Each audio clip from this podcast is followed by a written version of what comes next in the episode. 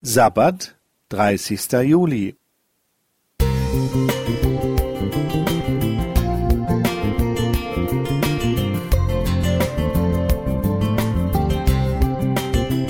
Ein kleiner Lichtblick für den Tag.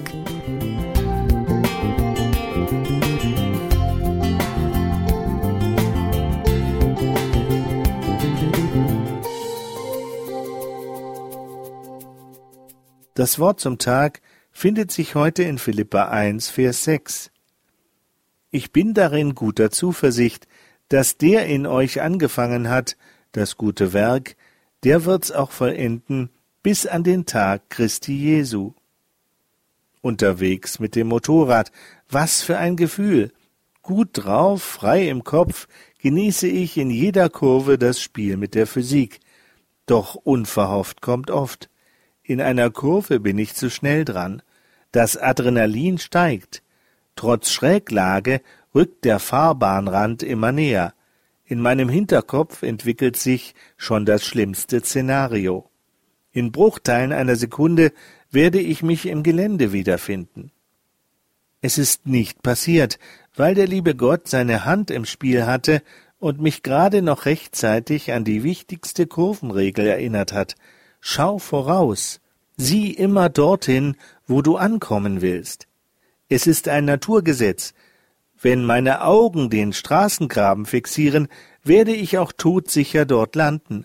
Blicke ich hingegen auf den Kurvenausgang, werde ich die brenzlige Situation mit hoher Wahrscheinlichkeit heil überstehen. Und schon habe ich beim Motorradfahren eine Lektion für mein Glaubensleben gelernt. Denn auch hier geht es um meine Blickrichtung. Wie ich es in den Himmel schaffe?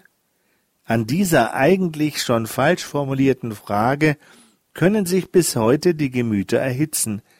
Wird auf der einen Seite vehement allein auf das Gnadengeschenk Christi gepocht, betonen andere die guten Taten, die dem Glauben entspringen.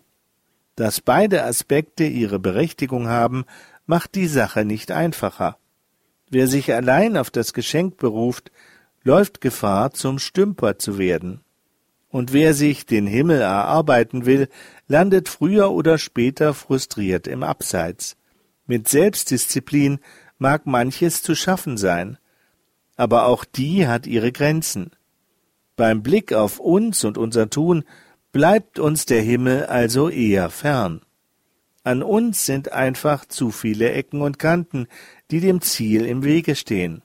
Aber beim Blick auf den Erlöser wandelt sich Gottes Reich von einem allzu schönen Traum zu einer Realität, die wir hier schon auf dieser Erde erleben können. Deshalb schau auf Christus, sieh dorthin, wo du ankommen möchtest. Orientiere dich an ihm, denn wie der Philippertext sagt, der in euch angefangen hat, das gute Werk, der wird's auch vollenden. Jesus ist und bleibt der Garant für deine Erlösung. Gerhard Gregori Musik